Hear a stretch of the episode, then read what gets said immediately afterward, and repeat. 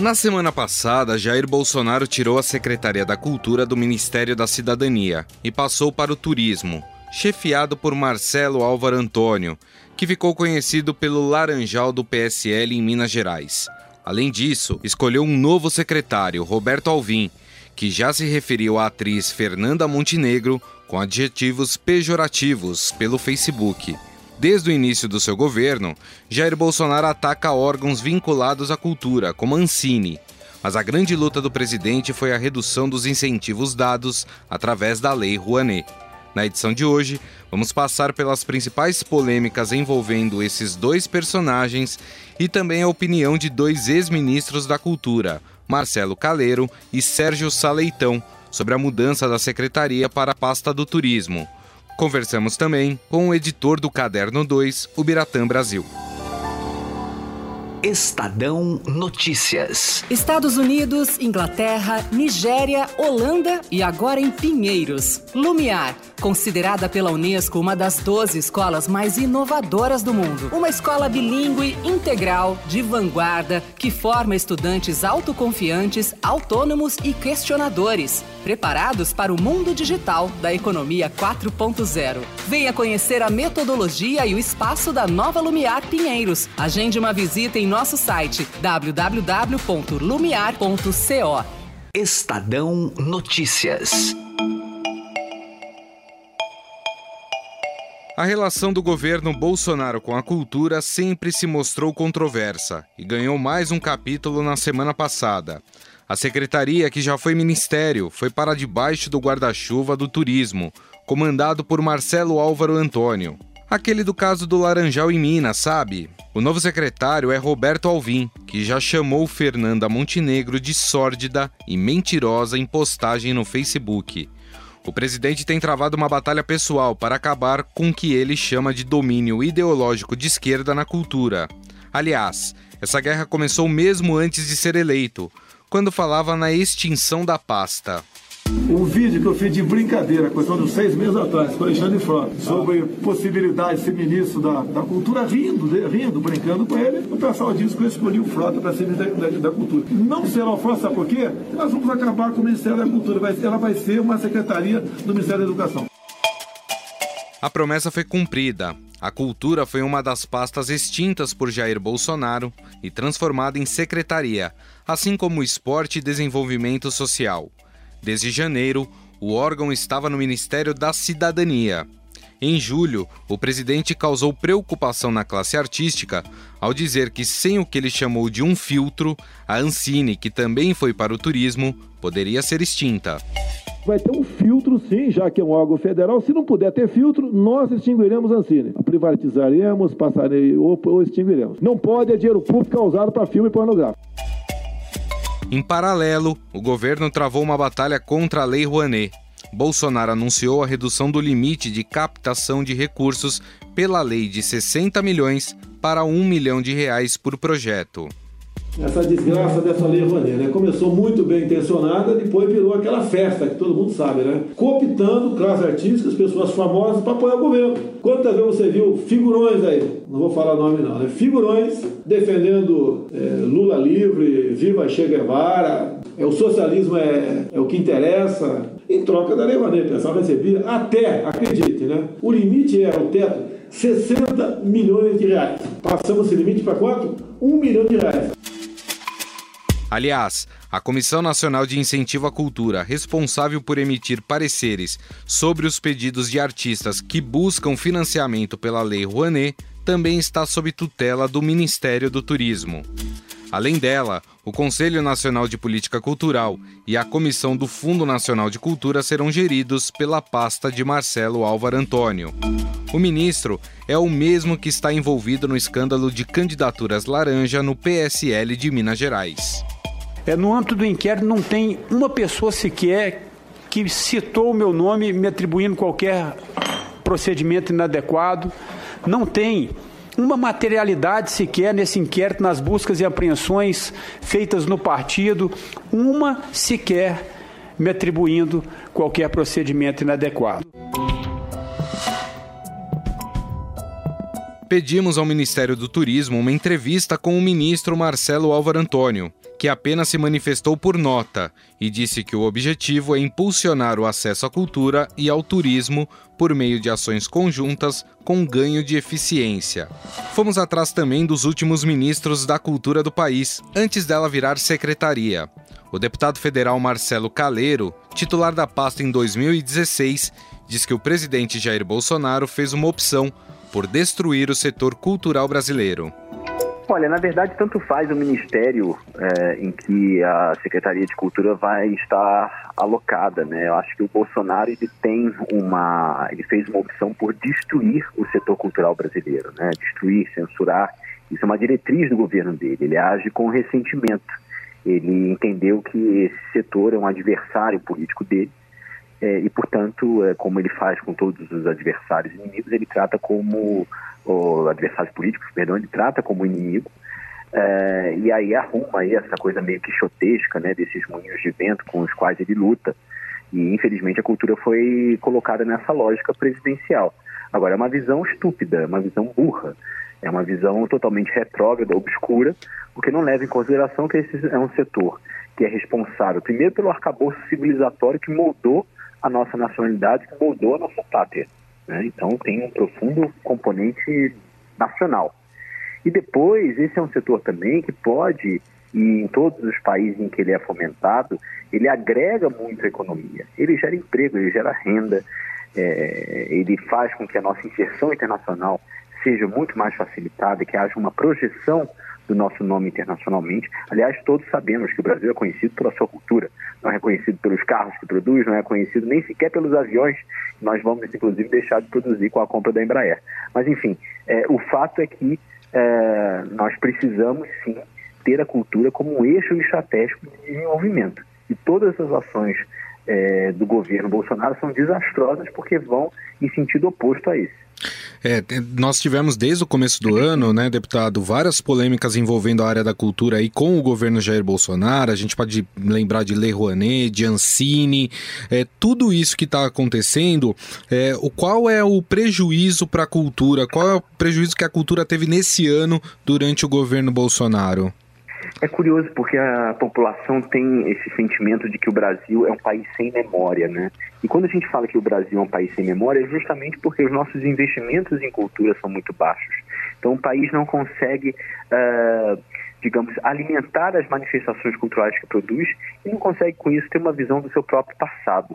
Não se constrói nenhum povo, não se constrói nenhuma experiência civilizatória se a gente não tem acesso ao nosso passado. Então, é, infelizmente, o que a gente tem visto é que é, durante esses quatro anos de governo Bolsonaro, nós teremos um retrocesso muito grande nesse setor que deverá ser reconstruído. Porque, como eu falei, políticas públicas de cultura, elas precisam ser consistentes. Elas não podem ser voos de galinha. Né? Elas precisam ter continuidade porque são políticas de Estado, não são políticas de governo. Elas se referem, como eu disse também, à nossa própria nacionalidade. E aí, nesse sentido, se a gente não tem é, políticas públicas que sejam de continuidade, que sejam perenes, a gente não consegue alimentar esse arcabouço cultural é, que, ao fim e ao cabo, significa o próprio Brasil. Agora, deputado, o senhor já foi ministro da Cultura e agora está no parlamento. É, o que o parlamento pode fazer para proteger a cultura no país? Olha, nós, eu já conversei com o presidente Rodrigo Maia, na verdade, sugeri a ele que nós fizéssemos um projeto de decreto legislativo para que revertêssemos essa decisão. Acho que temos que pensar em algumas medidas é, um pouco mais contundentes na área, inclusive, do combate à censura. É, uma das sugestões é, que eu dei a uma comissão, inclusive discutindo na Câmara dos Deputados a reforma da lei de improbidade. Acho que a censura, ou atos de censura direta ou indireta por parte de gestores públicos tem que ser considerado atos, é, expressamente considerado atos de improbidade administrativa. É, e, mais do que isso, nós temos que chamar, convocar urgentemente o ministro do Turismo que dê explicações a respeito, primeiro, dessa ida da área da cultura para o seu ministério, que é estapafúrdio por si só, e depois também da nomeação uh, do senhor Roberto Alvim para secretário especial de cultura, uma pessoa que já se revelou inimiga da cultura, que já é, disse que tem como objetivo fazer uma guerra cultural e que teve, inclusive, é, a, a, postura é, ou a descompostura de é, agredir verbalmente é, e de forma gratuita aquela que é uma das principais ícones da cultura nacional, que é a Fernanda Montenegro. Nós ouvimos o deputado federal e ex-ministro da Cultura, Marcelo Caleiro, sobre essa mudança da Secretaria da Cultura para o Ministério do Turismo. Muito obrigado, deputado. Um grande abraço. Muito obrigado a você. Sérgio Saleitão, que foi ministro da Cultura entre os anos de 2017 e 2018, não vê problema na mudança, mas pede mais investimentos na área da cultura. Eu penso que se trata de um arranjo institucional melhor do que o anterior formulado por este mesmo governo, pois eu vejo uma evidente convergência entre uh, cultura e turismo. Acho que é um arranjo que também tende a valorizar a dimensão econômica das atividades culturais e criativas, o que me parece fundamental ou seja, cultura como fator de geração de renda, emprego e é, desenvolvimento. Eu penso que o fundamental é que é, não haja nesse arranjo uma subordinação de uma área à outra e que, obviamente, o governo valorize cada vez mais a cultura, respeitando a liberdade de criação, a liberdade de expressão e uh, investindo mais uh, no alto potencial que essa área tem de contribuição para o desenvolvimento humano e econômico do Brasil. Na sua opinião, a partir do momento que o Ministério da Cultura deixou de ser um ministério e passou a ser uma secretaria, houve alguma perda para a área? Sem dúvida, mas acho que uh, a perda não se deve apenas à questão do arranjo institucional. A perda que houve se deve fundamentalmente ao fato de que o governo não deu atenção devida a essa área, não valorizou essa área como uh, deveria uh, e também não entendeu as questões próprias, específicas dessa área. Me dá muito a impressão de que uh, o governo não sabe o que fazer na área da cultura.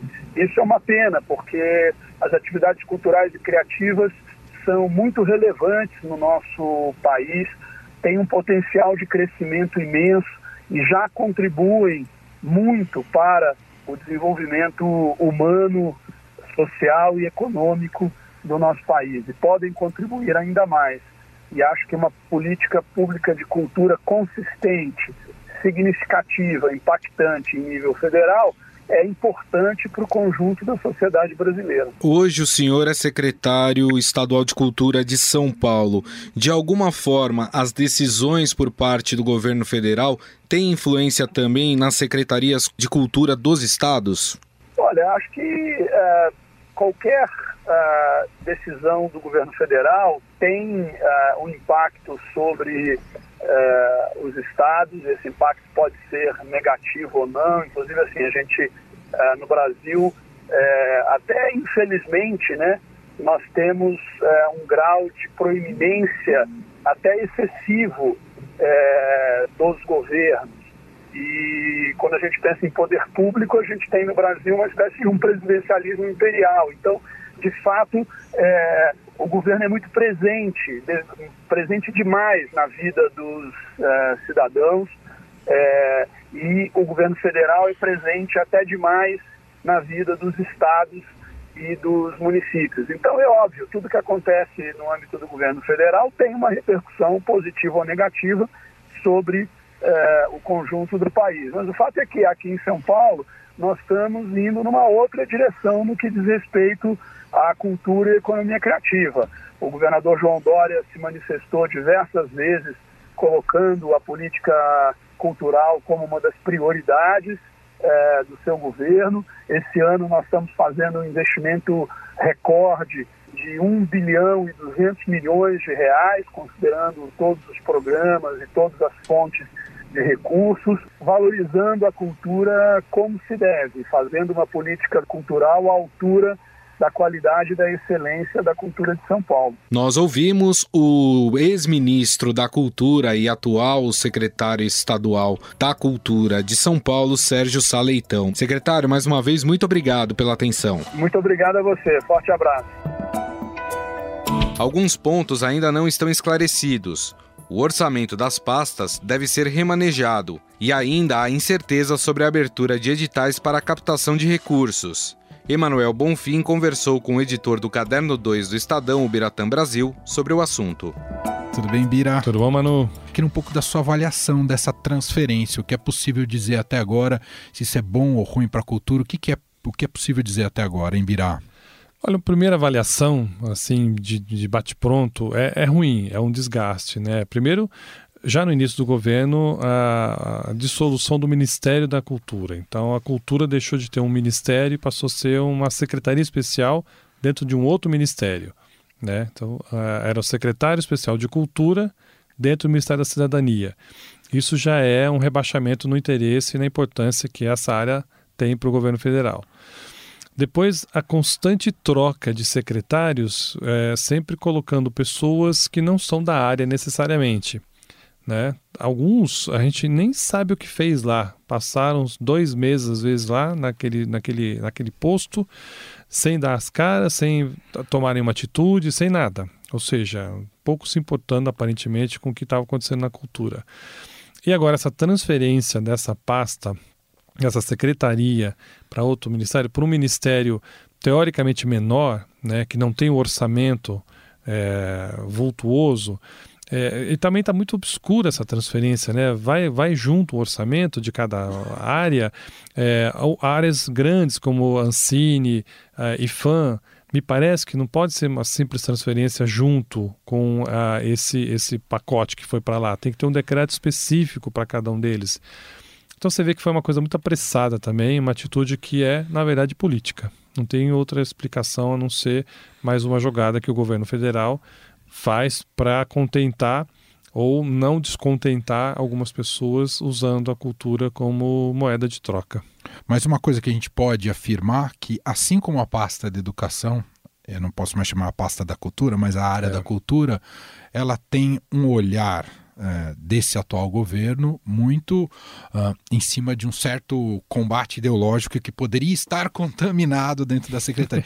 Isso também se deságua em relação à, à, cultura, assim como temos visto na educação, não é, Bira? Também, também. Tanto que, é, um, num primeiro momento, é, comenta-se que o Bolsonaro imaginava ou pensava transferir a pasta essa de cultura para o Ministério da Educação. Ele iria ressuscitar de alguma maneira o antigo MEC, né? Ministério da Educação e da Cultura. Mas aí, uh, não sei de que, o que o fez pensar melhor ou pior, depende do ponto de vista. Ele levou para o turismo, que se fosse para a educação, uh, nos, nos males o melhor, não seria tão ruim para ir para lá. Mas indo para o turismo realmente é um, é um decréscimo. E tem isso, né? É, é, nos bastidores falam-se muito que o, o governo estava um tanto descontente com a gestão do, do Osmar Terra, que é o ministro da Cidadania, em relação à cultura. Achavam que faltava um braço mais forte, mais firme, é, naquelas políticas que não estavam tão alinhadas com o governo Bolsonaro. Então, é, temas e filmes e séries com temática LGBT, por exemplo, youtubers gravando é, coisas que para o governo eram desnecessárias ou irrelevantes, e o Ministério, no olhar dessas pessoas que comentaram conosco lá em Brasília, é desagradável porque o Terra não tinha esse pulso firme. É, e também há, há um, um, aquele jogo, aquele xadrez envolvendo o Roberto Alvim, né? que estava ali ocupando uma, um departamento de teatro, querendo crescer mais. Houve um desentendimento dele entre, entre ele e o ministro Terra, né? Ele pediu para demitir 18 funcionários, o Terra foi lá e demitiu. Passado uma semana, tá, precisamos contratar alguém para esses lugares, esses 18. Aí eu ouvi falar, ah, não tenho ninguém, bota os 18 de volta. Aí botou de volta, isso pro Terra pegou mal e o Terra não escondeu isso, ele comentou com a imprensa. Ele desgastou a imagem publicamente do Alvin. E quando houve a possibilidade, né, pelo menos no início da semana, de que o Alvin poderia assumir essa pasta da cultura, certamente seria uma derrota para o Terra. Né? Então, a, a, o que aconteceu nessa jogada é muito esquisito, não dá para entender exatamente quem saiu ganhando e quem saiu perdendo.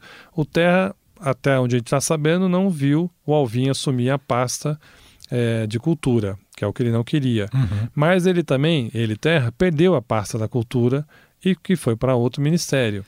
Né?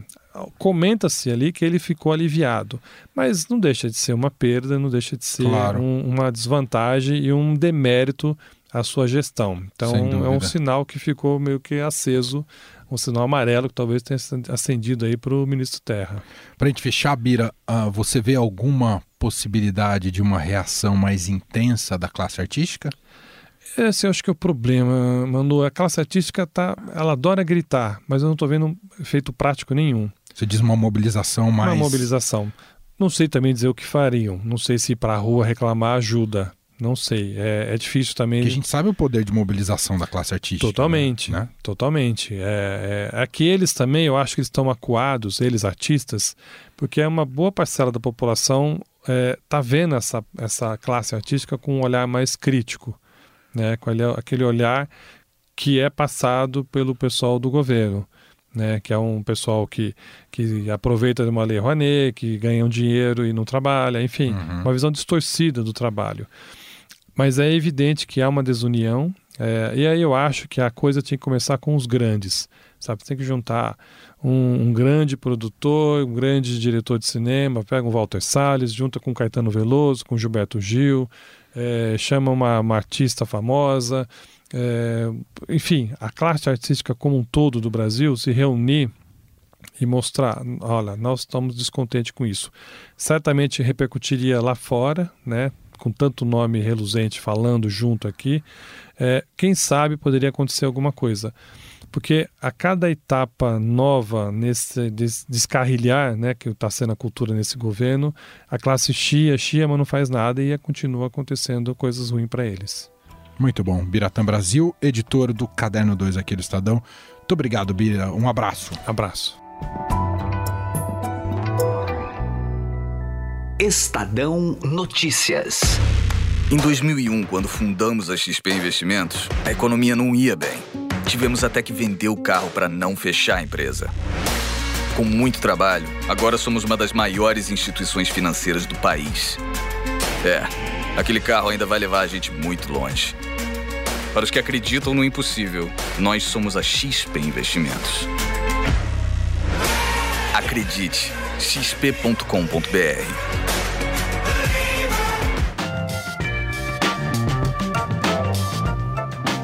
Estadão Notícias desta quinta-feira vai ficando por aqui. Contou com apresentação e produção minha, Gustavo Lopes, e montagem de Nelson Volter. O diretor de jornalismo do Grupo Estado é João Fábio Caminoto. Mande seu comentário e sugestão para o e-mail podcast@estadão.com. Um abraço e até mais. Estadão Notícias.